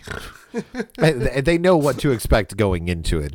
They're, the children, once they get to the point that they're able to, you know, string words together and, and understand full cognitive thought, are like, "Oh yeah, the the mummy's supposed to be a silly movie, right? Yeah, sure, sure, yeah. But but more people haven't seen Ravenous, and Ravenous is a movie that I want to see, even if it's just to have a conversation. Like you said, it is divisive, Yeah. and so it's it's fun to put it on, being like, "Oh yeah, you haven't seen this one." I'm really curious to talk to you about it afterwards. Let's let's check this out. So I, I have to go with the Ravenous because of that. Makes sense. Genius. The Mummy. Dude, The Mummy is closer to the heart. The Mummy is so good. I remember leaving the movie doing the theater going, that movie was fucking rad. I'm like, ah. And when Mummy 2 comes out, I'm like, yes, because I'm full on board. I am ready to go with this franchise until Scorpion King. And I have not been disappointed. Going back to it, I can I know I said this on the uh the like anti House on Haunted Hill, but I can come in and, and jump in at any time and have a great time with it. I love the mummy. I love Ravenous, But again- but I love me some. You got to go for your heart. That's Get The you right heart, there. Right Get you there, right there. there, right there. Well, and it's I haven't seen The Mummy on a big screen since I've saw it theatrically. Yeah. and I'd love to see it on the big screen again. I think it would make a great movie party potentially. Oh, yeah. I think there's a lot of interactive stuff that you can do that. But you know what? I got to see Ravenous again on the big screen, and it did really pull on the heartstrings as much as because, like you said, it was a chance to have other people see it for the first time, which Yeah. is kind of the whole goal of this. Everyone's seen The Mummy. More people need to see Ravenous, but for me, that really got me closer to the heart on that one. So Ravenous for me. Now, that being said, again, take your heart away from this next question here. But if you were to take one of these films away, which one would leave 1999 poorer? Adrian, let us start it's with you. it's it's it's difficult, and this is going to sound like a really weird comparison for making the argument, um, because I did say that the Mummy is one of those quintessential big blockbuster popcorn flicks, but because it is one of those, you have many of those coming out in a year. And as we were talking about from the international to the, the American scene, you don't have as many special and original American big theatrical release horror films. So that's why I have to say Ravenous, especially again because you have the the female director aspect to it. And so you don't have many of those that you can throw out and be like, oh, well, you, you got to remember this, you got to remember that. I mentioned Ravenous when we had a Terror Tuesday showing months ago of Jennifer's Body. It- Because you're talking about either whether it's a female director or a female writer when it comes to a, a big studio output for on that horror, one. and you don't, but you don't always have that. And so that's why if you have those two and you take those away, then you're you're left with a whole bunch of other movies. And The Mummy, as entertaining as as fun as it is, could be have come out the year before, could have come out a year later, could have come out ten years later. But I think Ravenous for that place and time really uh, stands out as, because you have so few examples like that. So I think that makes it even more special. that works absolutely. Genius. I say the mummy because yes, it was a big blockbuster and like everything you said, there was tons of big blockbusters, but this is one of those few occasions that you can show a horror movie, a big blockbuster mm-hmm. to everybody and everybody will have a good time with it. Not everybody's going to have a good time with Ravenous. This is this movie is somebody's gateway horror. This movie is somebody's like homage to the old mummy as matter how loosely veiled this is Yeah. this is making the mummy relevant and scary again one of those old monster movies and while sure there are other ones that can do that and have done a little bit nothing like this one this spawned a franchise this this is one of those movies that like you can show everybody. You got Jet Li in a money. Oh, money. Oh my god! Right? Wasn't it Jet Li? Yeah, in Let's not yeah. talk about that one. Yeah, they tried, but with Hey, this, the first two, with the first two, Sure. yeah. No, that makes sense. No, it's good. Again, a lot of mummy love there on this side. Well, it's really funny because ultimately, the mummy just a couple of years ago we had another remake, the one with Tom Cruise. no, that didn't happen. Okay, that didn't. again- that didn't happen. We And- didn't. Cognitive dissonance didn't happen. We I erase it from your mind. I think that reaction in and of itself tells you something a little bit about the power of the that not even the original, but that Yeah. remake. But the fact that it it, it spawns from the original, you know, if you got rid of it, the original still would exist. It would still be inspiring other films for better or worse. Yeah, I, I I think that's one of the problems with the the new uh, with the one from 2017 when they made uh, the Mummy is that they had the whole um, the the idea that they tried to want to to replicate elements of the original, being like let's let's have the big action fun, let's have um, Tom Cruise in it because that action element is what everybody liked Sure. about the original one. But since we're doing something that's called the Dark Universe, we have to make it darker, and they couldn't really skirt the edge that makes the Mummy so entertaining. But continue with your Oh, let's say yeah, we'll, we'll Yeah, get on a side tangent on your vote. the remake. Continue with your yeah, vote. But ultimately, I it goes back to the fact that it is uh, you know we it is women in horror. We're just coming off of Women in Horror Month. Um, you you know if you don't have the re- you're still going to have other mummy movies that are going to be they're going to be made. What you don't have are a lot of great horror movies directed by by women, and this is one that ultimately. That you could not. Tell. This is like the Jackie Khan thing. You know, it's like, Yeah. oh, a woman directed that, and ultimately it wants to be one of those things that does not matter. No. But the whole thing is representation, what they bring, and just to me, if you take that away, that sucks because you have a film that is ultimately an acquired taste. But man, it doesn't matter if it's your thing or not; it exists, and it's it's making a statement. And We're still again talking about it. So for me, it is ravenous. It's it's just it's just like steak I'm tartare. going on the record saying that's horse shit. And that's the committee some bullshit. The committee recognizes uh, Genius McGee. this is the one where if I was watching the game, I'd be like, God damn it! And just like, That's a bullshit call. right? Fucking refs! Well, by uh, by a vote of four to two, and the two was loudly here, loudly heard there. Uh, looks like uh, Ravenous is taking the mummy home in a doggy bag and moving forward to the round of the hateful eight. And man, going we got forward, a dour ass 90s coming up. Holy we, shit. we really do, and both could be paired really interestingly with some maybe dishes, some Yeah. drinks, you know, would Mm-hmm. make for an interesting double feature. Uh, but man, thank you so much, Adrian, for taking the time again for doing Yeah. this. This I'm, is I'm always gonna I'm gonna wheel myself out of here because my feet are sore. Oh, good lord, good lord. Um, so again, where can our listeners find you out on the social media before we Uh, head out? at, at Yo Adrian Torres on Twitter, uh, Horrorversaries at Horrorversary on Twitter. You can find my writing up on Boom Howdy. Um, by the time this episode comes out, uh, South by Southwest will be Ah, yes. ending, so there will be a, a whole bunch of coverage on there for a whole bunch of movies, not just from me, but from the other people on the staff who made it out with us. So definitely give that a, a check. All right. Well, we're going to take a quick break, but when we come back, we're going to be joined by yet another one of our favorite uh, local writer and podcasters. We'll be joined by the host from the From and Inspired by podcast, one Nick Spacek. We'll be back here in just a sec. He was licking me. What? He was. He was licking. No. He was licking me! Right! And we are back. And as we go from the round of the Scream 16 into the round of the Hateful Eight, let us go ahead and again thank Adrian Torres.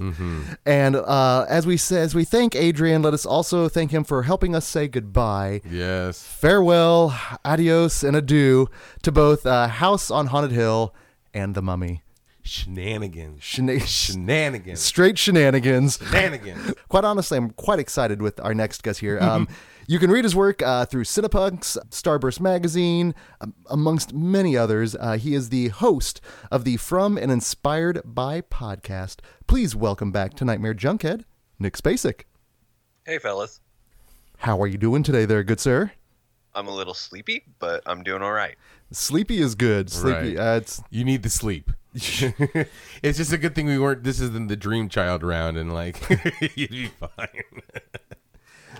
again shenanigans shenanigans so uh, before we get into the madness uh, please tell our listeners where can they find you out on the social media please plug and promote away You can find From and Inspired by a podcast about movie soundtracks and the people who make them at uh, on Facebook and Twitter at From Inspired Pod and uh, at the website fromandinspiredby.com. and if you ever listen to the when we do our what's the score segments we always make sure to shout out the from and inspired by podcast. And i kind of like we've got some synchronicity here. 20 years into the mouth of march madness we uh, had tony giles on.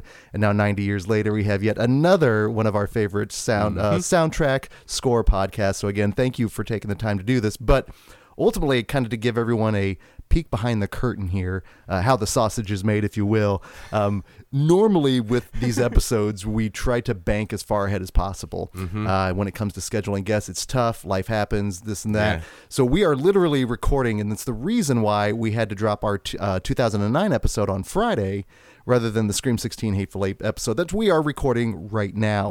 But the reason I say this is um, here in the horror community, and especially when you bank episodes and you release something, stuff can happen. Things happen. Yeah. And since we've really last recorded, we've lost it, like two masters in our genre, and we wanted to kind of take some time to, you know, pay our respects. Uh, but here, just a week back, we lost someone that, if you're not in the horror community, you may not know the name, you wouldn't know the face, but you knew his work. Uh, we lost the great John, John Carl Car- Buechler. Bon Yeah. John Carl Buechler, yeah. Yeah, it, it, it's a loss to the horror community as well. And then, yeah, w- we will never get to see this uh, Jason Seven. It's- well, do, do- any thoughts, uh, you know, feelings uh, with the loss of Mr. Buechler there on your side, Nick? Yeah, you know, like I remember, like he's been in like so many like special features and like behind the scenes stuff. Like I feel like he's like one of those people that like you kind of get to know like over the years, like because he's always willing to like pop into those special features and like talk about his work, uh, like on special effects for all the movies he did, and like he's always like this very like he's, he's a very big dude who does like very disgusting stuff, and he's he just always like is such this nice like teddy bear kind of dude. And by all intents, from what I've heard, he was just the kindest guy at conventions. And you know, he worked on one of my favorite flicks, uh, Terror Vision. He's responsible for the, just the gnarly, lovable creature behind that. But I mean, he also directed um, not only Part Seven of Friday the Thirteenth, but uh, Troll, uh, Cellar Dweller, and he was also he was uh, directed a segment in one of my favorite kind of anthology, not anthology films, but uh, The Dungeon Master. Uh, yeah, he left his mark, man. and he, it's just one of those guys that he was you know very young when he passed uh, but go check out that right now there are there's a gofundme right now to help out with the funeral costs so make sure you're checking out of course you know supporting the horror community but here on the very day we record we're recording this episode like just a few hours beforehand we found out we lost larry cohen Yeah. When I think of Larry Cohen, I think of dirty New York. I think of I think of that's the way New York is and should be, you know. You have to watch out for uh, flying Quetzalcoatl gods in the sky and watch out the yogurt that you eat and yeah, it's just a wonderful dirty New York and New York will never be the same. Right, right. And I mean, I just recently watched the King Cohen documentary that's Yeah. streaming on Shudder, and like any good documentary like that, it made me seek out his his the work that I've seen, and also reach out to the films that I hadn't seen. So again, Nick, your thoughts on un- the unfortunate passing of Larry Cohen? He's actually a guy like I got to interview him when King Cohen was making the the fa- uh, festival rounds, and he was just like the nicest, friendliest dude. Like I mean, he's like he's made like a lot of really iconic movies, and he but he's like was one of the last sort of like true independents. Like I mean, he made all of these movies, like, and he was the dude. Like he did everything. Like I was talking, it was like you're a triple threat. You're like a writer, director, producer. He's like I was also the accountant. Like I was the one cut all the uh, like I cut all the checks myself. And I'm like, well, there you go. and he seemed to legitimately enjoy everything he did. Well, you talked about he's he's his his name are in some iconic franchises and films. Um, any favorites of yours that you know you're going to seek out now at this point to kind of celebrate uh, the you know his his work? I'm probably gonna go back and rewatch the stuff. There's just something about that one. There's there is something about the stuff. Genius. Q. Yeah. Q. I love Q. I saw Q in the movie theater. Uh, I saw it maybe uh, six, seven years back, and I'm like, this movie's just fun. It's just a Quetzalcoatl running around in New York. It's wonderful. Anytime you can put him together with Michael Moriarty And Shaft, and she, Ma- Mayor Shaft. Like, yeah. It's and what's funny is you know you talk about like just kind of the low budget you know independent filmmaking ethos. Even like his black exploitation films he did with like Fred the Hammer Williamson.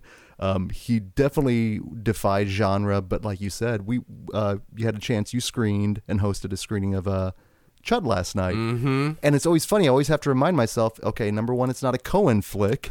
It's not a Henenlotter film because it has that feel though. But it's the dirty New York, and like he, to me, he made that aesthetic. You know, it's it's a low, it's a Larry Cohen when it's a little bit dirty New York, and like I said, it's my favorite New York. So even though it's not him, you can still feel like his influence. Yeah, and that's the thing. I mean, his his influence will always be forever felt. He will definitely be missed, and it's just a reminder, man. Unfortunately, we're at this stage where just that inevitability right now just just it's not kind. It is not kind. Somebody check on John Carpenter. Uh, that's always the thing, right? Like, like people start passing, and you're just like, oh god, we've lost two. Who's the third? It, oh, mm-hmm. It's horrid. It's horrid. But it, ultimately, though, the thing that we can remember him for, and the th- and we'll continue to talk about them, though, and that's the beauty of them putting out this work that we not only get to celebrate, but it does carry a legacy for them, and their work is immortal in many sense, and that's there's something beautiful about that, but also a little sad as Yeah. well, as well. but enough of the sadness. Let's get into the madness. Ah, he's not the best color man in the business for nothing. No, uh, we are here in the round of the Hateful Eight of our Into the Mouth of March Madness tournament, and the year of 1999 has proven to be a lot of fun. Mm-hmm. There's been a lot of torturous stuff. We've had monsters. I mean, we've gone all over. All over. but only one film can represent in the round of the Frightful Four, and we've got two films that I th- I'm honestly in my I don't I'm trying to remember in my original bracket. Actually, I think I had Audition going up against the Blair Witch Project. Mm-hmm. The the Ravenous was a pretty big upset, but we have two just kind of just very dour films. Uh, films that definitely leave a de- very different taste in your mouth. Uh, but I will leave it up to our guest here between Audition and Ravenous. Nick, which one of the two shall we go ahead and talk about first? Oh, well, I rewatched Audition this morning, so let's talk about the one that I'm freshest on. that is perfect.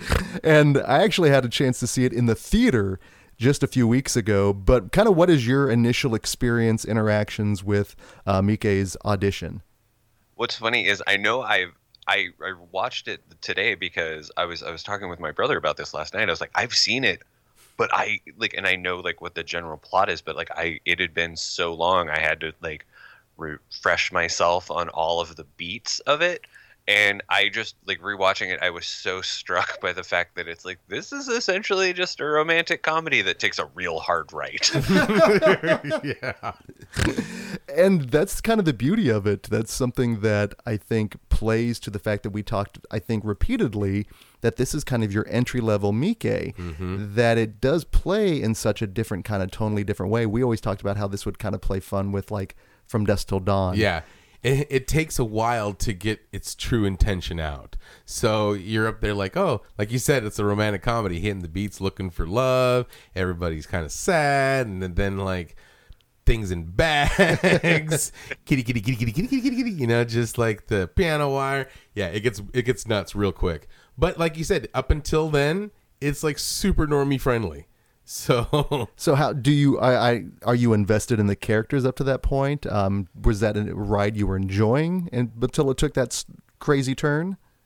I think the thing is, it's like it's such like the the way it's sort of presented. It like it follows like a very particular kind of romantic comedy where it's like it's the guy getting back into the game like like like people are just like you're so sad like it's been time you can get back into it but then it's also it has like a certain sort of whimsy to it like because of the whole audition process There, that it's still just a little weird. there, there's just a little bit of ick on that. Yeah. And th- well, that's why I think it makes it a challenging film because by no means is um, is Aoyama is he you know the totally innocent in this thing. no, But But yeah, it's it's not every day you hold auditions and like he I, I don't think he, he yeah he can't wash his hands clean, but I don't think he deserves to get what happens to him because Well- it, it gets gnarly. Well, and it's so funny when I went and saw it in the theater. It was part of a Terror Tuesday screening at the Alamo, and probably three quarters of the crowd was seeing the film for their first time. On first dates, Oh well, yeah, there were there were a few couples in there, but it's so funny because again, we always talk about how different screenings can be from in studio to you know in the theater. your home studio, I should say. And I forgot how well the puppy played on the big screen. And how every time he showed up i mean you could hear every oh you people were and i'm like oh oh people. Yeah. and it's really funny because well, it's not funny it's awful but you've i've never heard a crowd turn against a character so quickly than when you see just in the background the remnants of said puppy. Mm-hmm. And and honestly that pissed me off. Oh yeah, no, it's it it, it but it's kind of funny because you can you can kind of go with that voyage everyone's taking because there's that there's like if you kill a dog or if you kill a pet or a kid mm-hmm. in a horror film, you know all bets are off. I think at this point in time, with the now we've seen, I think we can get rid of the kids aspect. I think like, I mean, you know, all bets are off when the kids get killed, but like if they're the monsters, but when like an animal gets killed, when like a family pet, you're like that person's despicable, and like. I'm not saying she built a lot of like like sympathy credit because she go- she does. She's a tortured, Yes, troubled yes, soul. absolutely. But she lost a lot of it after she killed that dog. You know what I'm saying? It's like I understand you went through some shit. We can justify you taking piano wire to this dude's leg and putting people in bags, but you killed that dog. That's over the line. You know, that's why there's John Wick. I was gonna say, God forbid that guy was friends with one John Wick. He's gonna call in a favor. What if she had like uncovered something that was just all these gold coins? Yeah. where audition could have met. What if we got Takeshi's Mickey Mickey's like John Wick? Like, what if we get an extended universe take? there we go. Because you know he can go bloody. Yep. Oh, that'd be awesome. The Continental would be like insane. So many different ways it could go. But what was really funny though is unfortunately. Everyone was really along for the ride, but when the intensity ratchets up, man, you could hear a pin drop in our audience. But the only thing you could hear in our audience, sadly, was my stomach. Because, and I, I don't know if it was just the imagery on screen. and I was hoping the kitty, kitty, kitty would Yeah. mask it, but oh my god, it was awful. And so I'm so like conscious of it, and I'm like, oh, maybe no one's looking, you know. And I see people squirming at the right time, so I'm like, okay, good, good. People are reacting. So the the theater, Are you camouflaging squirming? Like I know it's coming. Squirm. like oh. taking those, uh, I should say, strategic exits out of the theater. Like- but there was some peripheral viewing definitely going on. But it was so funny because then afterwards, Adrian first thing was like, "Are you okay?" And I'm like, "Oh, it was that loud." He's like, "Yeah, I was." Loud. I was like, "Damn it!" So it has a still a visceral reaction to this day, and that was the biggest probably change from just you know from the home viewing to a theatrical viewing. Did that uh, kitty kitty kitty kitty on the when it was on the big sound surround? Did it like was it effective? It's 'Cause it- awful. It, it, it fucked me up at the home viewing. I was when she was doing that, I could just feel the needles going inside me. Well, then also just to see the pure joy and fascination on her face, just as big as it is. Oh, it's just it's it's awful. It's awful. Well, this film is notorious. It's got a reputation. Um, you know, Nick, is this something that like what was your familiarity with? Like we talk about it, kind of has that notoriety. Was this one you were familiar with initially? Yeah, I think like when it came out, it was like one of those where you know I had heard about it. Like I, I- think this was like one of those movies. Like when it came out was like sort of the very beginning of like when there was like internet movie buzz and stuff. And so that like popped up on like some of the websites I read, and I was like, that sounds fascinating. And then you know, like I'm going to college, and so like eventually you get like some people who are like, "You watch this movie? I hear it's real fucked up." Uh, and I remember like it just being like one of those where it's like, I don't see what the big deal is. Like it's just like, oh, fuck. um, like, and then what was so much fun was I was watching it this morning, and like my wife is kind of like in and out of the living room, and she's just like, "La, la," and she's like, "Wait, what's going on?"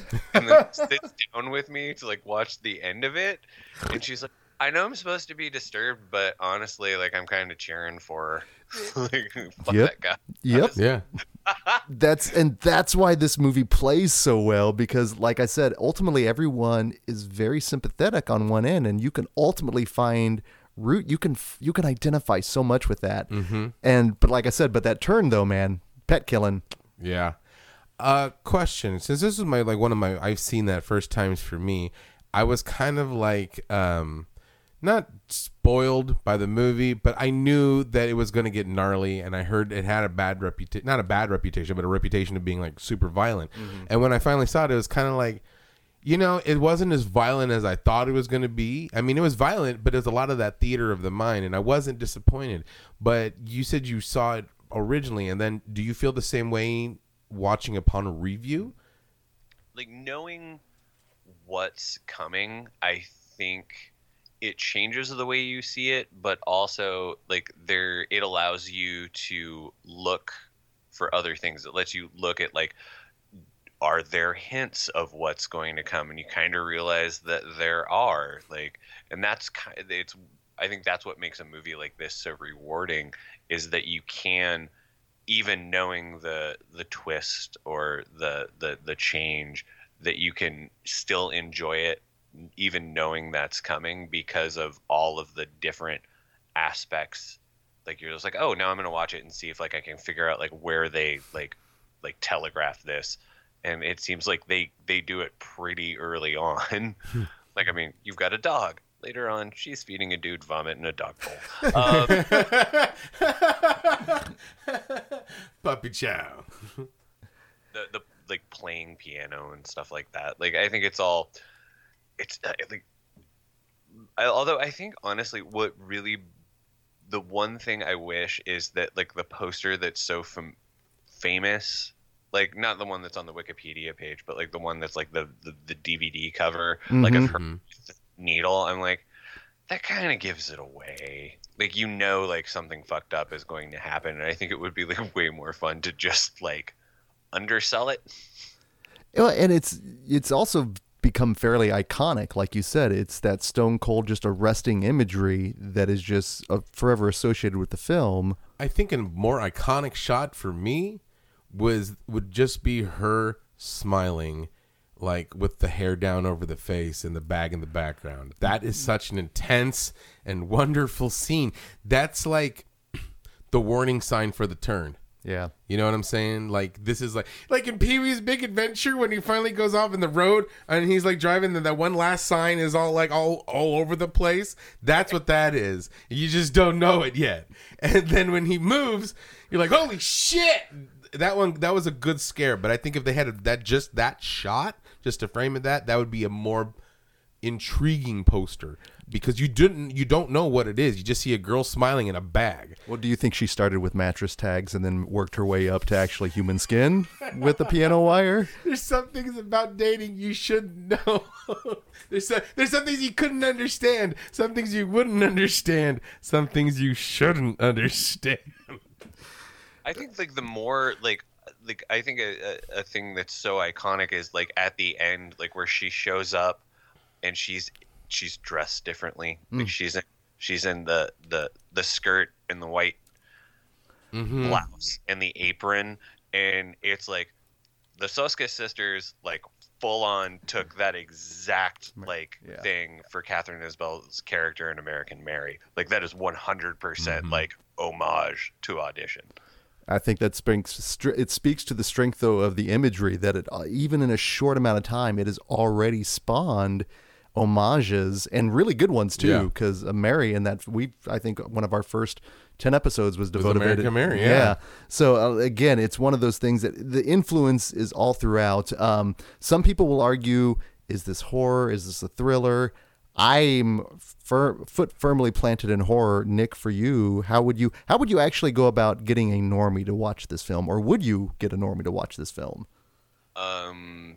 Well, my wife watched it with me, and There she it enjoyed it. And, like I would say that her her her her movie tastes are quite divergent from mine. Uh, the overlap is enough to to, to make everything uh, like a happy re- relationship. But like the majority, the things that I watch on my own, she's like, I'm good.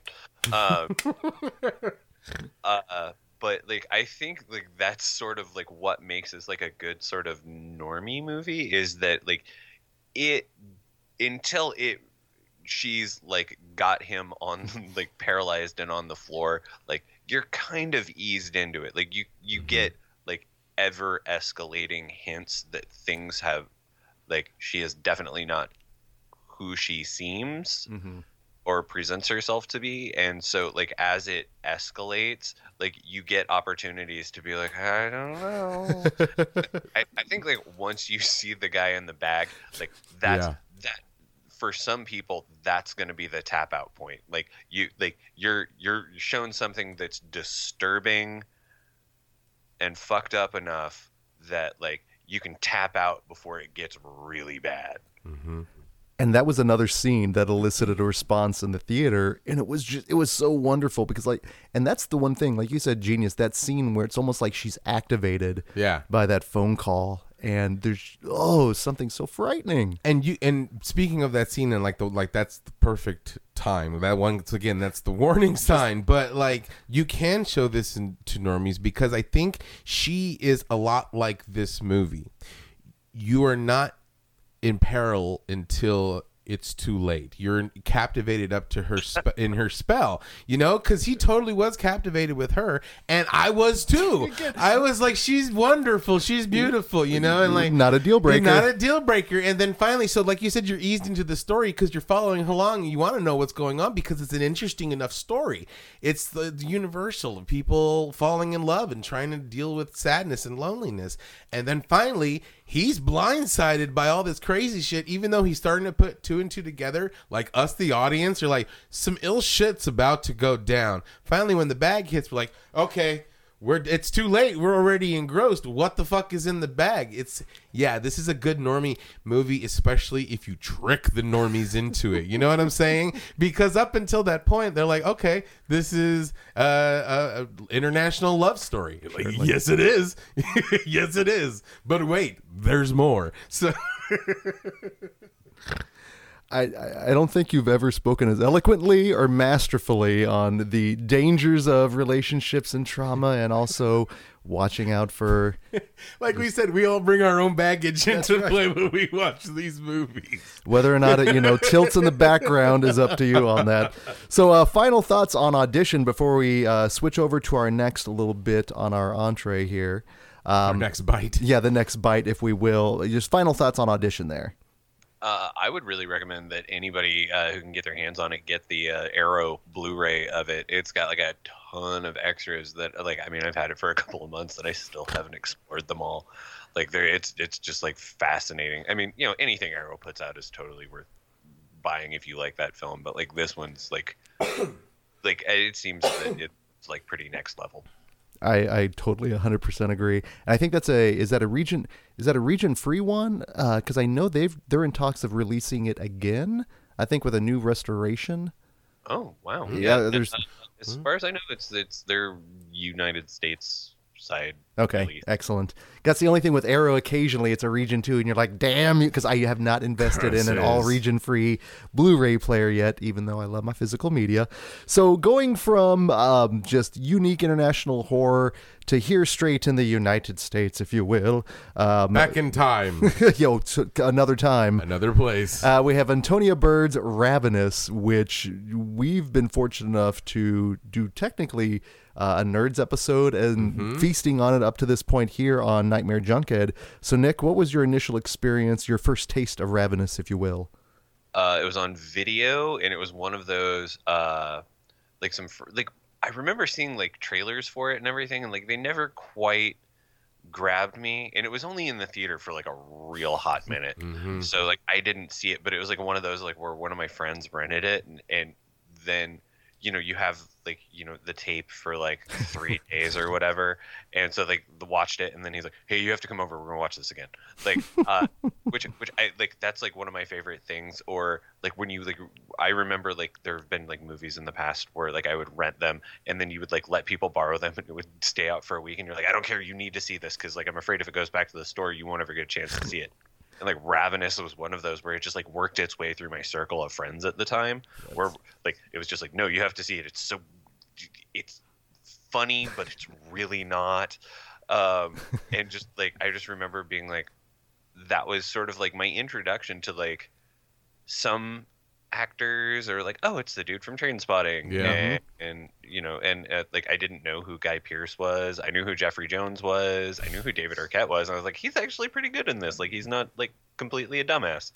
Um but yeah like no it was just like one of those where it's like this is, I think this movie made me very much ready for Cannibal the musical when it came out a couple years later It is kind of an appetizer for it. It's funny. Ha, appetizer. you know, they'll throw out all the puns there. Um, you talk about it was almost worth the fine you would get with a late fee to circulate this kind of film amongst your friends. And I, I think that actually kind of is the perfect encapsulation of this kind of movie. Yeah, This is one, and I, I was, I was fortunate enough to see this in the theater. Me too. I was, it was the Cinemark um, on the Plaza, if I remember right. The Tivoli for me. Yeah, ah, fine. Yes, fine. I had to go to the fancy, the Well- arty, the arty theater. Let me ask you this, Nick. By any chance, when you saw it on video, was it through Liberty by any chance? No, no, it was, Was this- probably like I'm pretty sure it was probably like through Hastings. Okay, oh, even ah, even better and more regional. That's my favorite part there. no, this is one I think that is kind of the true definition of a cult classic because, like you said, it is just so oddly funny, yet not funny, scary, not scary. The music is phenomenal, and that's what I wanted to also touch upon, just to kind of keep uh, on brand with your podcast. Uh, the score in this is just next level. It's so wonderfully weird. It's It's wonderfully weird. Like I we said, I think in the last one, normally Banjo Dog would piss me off, but it was played so well during a chase because it's a tense chase and it's Benny Hill. At the same time, you're afraid, but you're you're excited and, and fun. It's yeah. I, what, would, what what do you think about the score? 'Cause- just like such a weird combination because like you've got the dude who did like the piano, like you know, like which is like you know very much like a like you know like Oscar winning like pres- prestige film. prestige film, yes. Uh, and then you have like teaming up with Damon Albarn, like who was at the time like this is like way before Gorillaz or like any of that stuff. Like that was just like he was the dude from Blur, and I don't even think that he was the dude from the Woohoo song. He- Like there was no song two yet. Like it was just like. Like Blur was as obscure as this movie was in the United States, so I think kind of a perfect fit. It was, it was kind of a yeah, perfect marriage of that because it's just tonally off. It's so dissonant. And it's funny because unless you really like that, it will probably have an off putting effect on you. Mm-hmm. And then you throw that in the midst of a period piece that's also a cannibal film. And yet, like you said, it's a comedy, but it's not because there are some genuinely funny, funny moments. But you can't, you couldn't go with saying like it's a horror comedy, No. even though it's comedic throughout the entire. Even when the cannibalistic's going on, it's still funny. And Robert Carlyle Oh. is just next level in this movie. I went to see this movie because of him from Trainspotting. I ah. was like, oh, that's probably like you said, you recognized him and like. I was like, I went and saw that, and I was like, yeah, I know that guy. I know that guy. I know that. I know the diddler. I know that guy. You know, it's like it, it was a really great cast. Yeah, sadly we can't escape the specter of Jeffrey Jones in this year's this this year in 99. I'm telling you from top to bottom. But even like John Spencer of all people shows up in this film. It's a cavalcade of character actors that adds um, I don't know, not necessarily it, it doesn't make this film valid, but it's one of those films that you can show. You could maybe even show normies this one as well, based on the fact it's Guy Pearce. I mean, Yeah. that guy has been in from The King's Speech to friggin' like The Proposition. Like he's covered genres, yet he finds time for stuff like this. It's incredible. Queen of the Desert is still his finest role. I will agree. I will wholeheartedly agree. Priscilla Queen of the Desert is what if, if he passes away, that needs to be the thing in his Oscars. You know what I'm saying? Just like 'cause- He's got well, it's kind of crazy if you look at his body of work. It's really impressive. But I think this is a lot on the lines of the Leviathan, where it's the cast that makes, things stand out. And even looking back on it, they killed it then. And now looking at their later body of work, you're like, oh. okay, I can see where they got these little horror roots, like you said. But the cast is amazing. Like it, from top to bottom, everybody just kills it in this and eats the scenery. Ah, there it is. There it is. and then, of course, also directed by the late Antonia Bird. This is one we tried to highlight for our Women in Horror Month. Um, but I also think she's the, and technically, um, you know, I think it was Carlyle that actually knew her from previous working and was like, you know, she'd be perfect for it. And I think she brings that right balance to everything because it is perfectly balanced. It's not, you can't say it's a horror comedy. You can't say it's a comedy.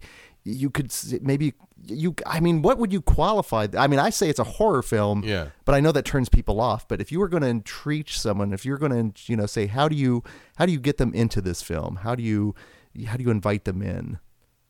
it's like it's a dark western kind of i think like i think my this is a movie like if you have the you know recommend it if you like this would be the perfect movie for anybody who like like bone tomahawk Yeah. could mm-hmm. not exist without this movie Yeah. Hmm. it's the exact same sort of tone where you're like i'm it's not comedic but there are elements of levity i think would be the best way to do it Yeah. and there are also like things that you're just like like the the he was licking me part yeah. like is still like that was that was like the thing I remember from the trailer. Like that was the thing I was like, okay, well I gotta see it now. like, like I was like, oh, is that the the oh that trailer? Yeah, yeah, I want to watch that. And I think that's part of it is that it's just it's it's it's uh or alternately, I think another movie that it now like I think there are movies because of this movie like if you want to appreciate like more recent films like watch ravenous. Like it will make you appreciate like bone tomahawk. It'll make you appreciate a field in england where it's just like where it's like do you want to do you want to watch something that's like kind of like did you get microdosed like before the movie started? Ravenous is one of those movies where you're kind of like watching it and you're like I know I'm not high, but I feel like I am. It's the it's the like the cinematic equivalent of like listening to like a Kurt Vile record, where it's just like I know I haven't done, I haven't eaten mushrooms, but I feel like I have been eating mushrooms for the last hour. that that's actually technically that's probably the best compliment you can give a film like that too Yeah. Because when you when i hear something like that i'm like i'm engaged it's like You're okay, really Yeah, let's see where this goes. And Grab some barbecue. I'm set. You know. well and it's funny when we screened this for monday mystery movie night i mean we literally i mean there was not a lot of people there which i thought was kind of appropriate given the reputation of the film It it's is like ravenous. sure enough, it even still struggles to find an audience because, like you said, if even based on that trailer, I thought I was going to get something more comedic, mm-hmm. and that's what's actually kind of funny with both of, both of these films is you can really see them being presented as one thing, and then you get that switcheroo, like you said, and then it becomes something totally different. yeah, you have an old, uh, not Civil Warian, but a time period piece in the wilderness, and you can go at that angle, and then cannibals all of a sudden. But there's not a lot. I mean, there's a lot of cannibalism, and it's very gory at times. Oh, but it's- it's yeah. not like all in your face. And I think that's when you say like it's a wilderness horror horror comedy. People are thinking that it's crazy gory, Right. But it's not.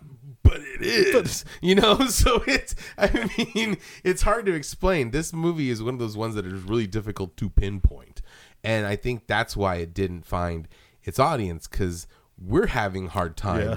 explaining it, and we've seen it and loved the movie. So to tell somebody brand new, sight unseen, go check this out. I think the only thing we can do is say, go check this out, you know, because it's a really fantastic movie. Do you like weird and good? Watch this. Yeah, If we ever do anything else beyond the podcast, I want that tagline. Do you like? like weird and good. That's kind of that's that's a. Would you like a closer look? That's. So, uh, final thoughts here before we kind of compare and put these two together here on Ravenous Genius.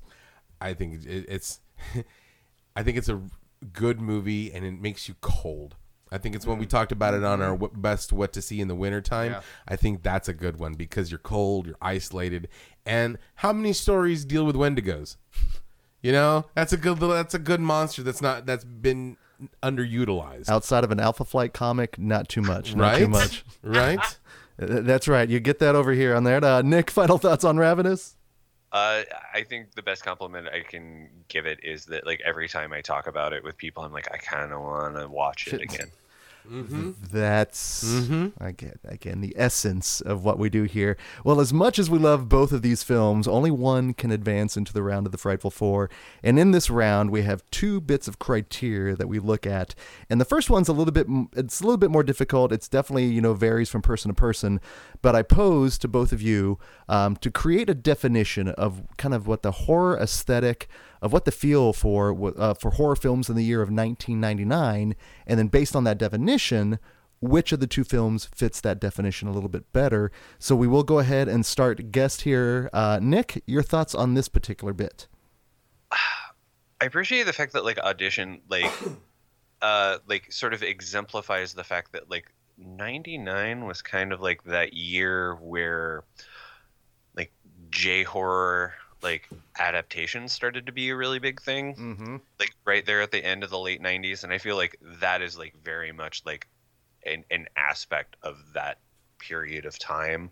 But I feel like what makes audition so awesome is that like it hasn't been remade. Like so many movies like Hmm. The Ring and uh, like any number of films have been like adapted into like American versions, and like Audition hasn't. Like even Oldboy has been turned into like, Yeah. English language, you know, like white people take on that, and like but Audition like just remains. Like I don't know if it's so revered or it's just like because you can't like if you don't stick that land like that is a movie you have to stick the landing on otherwise Mhm. it's just terrible. Like I don't know like why. But like all the other movies that are kind of in the 99 bracket, like they're very uh with the exception of like the Blair Witch Project, like they're all kind of they're slick. Like House on Haunted Hill, The Haunting, Sleepy Hollow, The Mummy especially. um like even Lake Placid, which is still kind of like a weird monster movie. They're all kind of clean which I, I really kind of appreciate the fact that like audition and ravenous are kind of the, the two that are pitting themselves here like going in to the end like to determine what the best movie of 99 was like i feel like they're kind of like audition like they, they're just perfect for each other like because they're both weird sort of like exemplars That make yeah, and honestly, also Odd the, outliners. yeah, they Yeah. would make a really weird. Uh, we're actually kind of a cool double feature. So by that rationale, who do you say which uh, which one fits the best definition there, Nick? uh, in, in terms of like exemplifying like because they're both like like that seems to be the thing from 99 is like there is no real like strict identity Mhm. like for that era but i would say like the one like because like it can't be remade i'm gonna go with audition That makes sense. That makes Mm-hmm. sense. Genius McGee.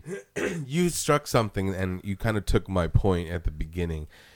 I remember in 1999, I think I was still working at Blockbuster at the time, and just this flood of J horror and Asian extreme and all this stuff just hit super hard the fact where we had to make a whole section of it. So when I think of 99 horror, I think of like J horror and horror abroad. So I'm going to go with Audition for more 90s aesthetics. And looking at mine, uh, the so far in '79 and '89, I've I've kind of looked upon the idea that you know in each of those years we're getting ready to transition into a new decade, and that really holds true in '99. Not only we're going into a new decade, we're going into a new millennium, and there was just so much hype and fear of the change that was occurring. Um, I think a lot of that had to do with just the kind of the global community and the climate at that point. But there's kind of that there's that kind of that horror of change at this point, and that uh, and the inevitability, but also the uncertainty. And I think both of these films really tie into that. Um, Audition, for the most part, is the uncertainty of again once you've established yourself as a, a couple you go through trauma how do you go about out back into that field and then with ravenous that's the, the idea of expansion. And between the two i think audition gets it a little bit more on the intimacy side. But with ravenous it's kind of exploring um, the uncertainty of expansion at that point. And i think that really ties into the fears of what we were transitioning into into the 2000s so for that i'm going to say ravenous. Yeah, I could see that. now, that being said, here it is, the year of 2019. We are talking voraciously, passionately about all these films. But 20 years from now, when we're still doing the Into the Mouth of March Madness, who knows, who knows? Um, between the two films, Audition and Ravenous, which of the two films are we still talking about 20 years later? Nick, I throw it out to you. That's a really tough one. I feel like audition has like it's part of the canon for like better or for worse like it is it is a movie that is held up as being good. Um but i feel like ravenous like it's one of those like because it's so like underrated under if not underrated at least underseen like i have a feel I, I feel like it has a chance to get more viewers. I have a feeling it has a chance for more people to discover it and then add things to the discussion. I feel like at this point 20 years on like people have probably written like master's theses where like audition is part of it. Like i it, it it has to have happened at some point in the in the last decade. Um I- i kind of want to say like in terms of because like audition is like very easily classifiable i feel like in 20 years ravenous is going to be the movie that still like inspired like like we were talking like how do you describe it like what makes it so appealing like what is that intangible so i'm gonna i'm gonna say ravenous Good pick. Good pick. Mm-hmm. Night. That's how we show the work. Very, very nice. There, genius. I'm going to take kind of what you said, but spin it. I'm going to say audition because, like you said, 20 years from now, there's going to be people who've written more, written more papers about it, people who've done thesis about it. It could because it is more accessible. I think we'll be still be talking about Ravenous, but just not as many because it was so underseen, underappreciated, and underground. I think we, once again, the horror community will be talking about Ravenous but the rest of everybody else and the horror community will be talking about audition as well because it is more accessible. So I'm going to say audition. Now, if you ask me what movie I'd want to see right now, I'm going to say Ravenous. but I think talking 20 years down the line, we're going to still be talking about audition. And that, honestly, I'm I'm I know hope I know we'll still be talking about both of these films Yeah. 20 years later, based on the fact that here they are now establishing a legacy. But ultimately, man, that's going to be then 40 years in terms of that overall. That's some legwork. That is establishing a legacy, and I think because w- the way we've talked about it before, that this is kind of entry level Miike and the fact that he is such a prolific filmmaker, the fact that he is one of those people that he is another one that you can establish and write theses for. Yeah. You can spend a lifetime studying his work, and that's no slight to Antonia Bird by any means. Mm-hmm. But in terms of kind of a gateway into that larger world, I think we will have audition to thank for that because it is going to be the way for many people to be introduced to that. So based on that, and again, no love lost to Ravenous, but by a count of four to two, oh my goodness, Audition goes deeper. deeper and deeper into the round of the frightful four, and uh, and again, as we talk about, man, the these ch- answers could change, Yeah, but depending on the day that we record. we've shown our work and we're this is our story and we're sticking to it. And I am very proud that Audition is uh, representing uh, the year of 1999 in the round of the Frightful Four. And we have one Nick Spacek to thank for that. Nick, thank you again, man, for taking the time out for talking with us. This has been a blast.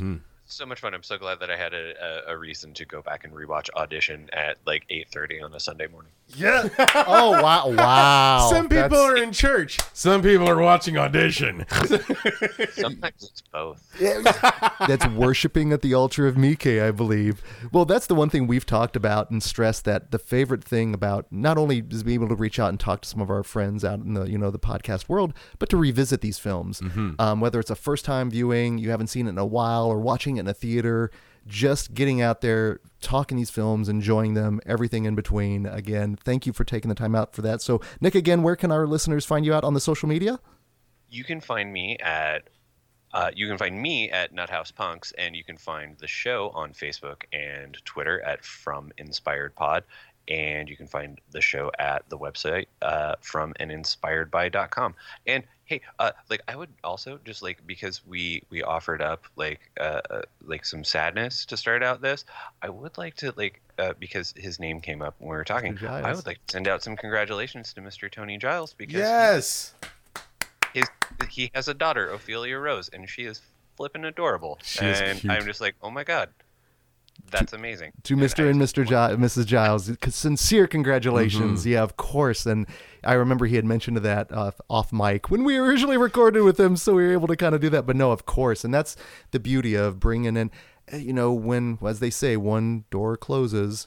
Another one opens. So, and that's uh, true as it is in the horror community, genre community in general. So, uh, next Friday, make sure you are listening in. Uh, we are going to have our 2009 episode featuring the round of the Scream 16 and the round of the Hateful 8 and we will see which film from 2009 will join. What do we have here? In 79, we have Alien. Yeah, we have aliens. In 89, we have Shocker. Yes. And now Forrest here in Pinker 99. audition. Woo. Uh oh. Man, I can't even imagine a crossover between Shocker and audition.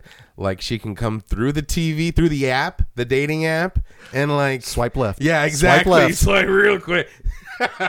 So, until that time, this is Greg D. I'm Genius McGee. and we'll see you in your dreams.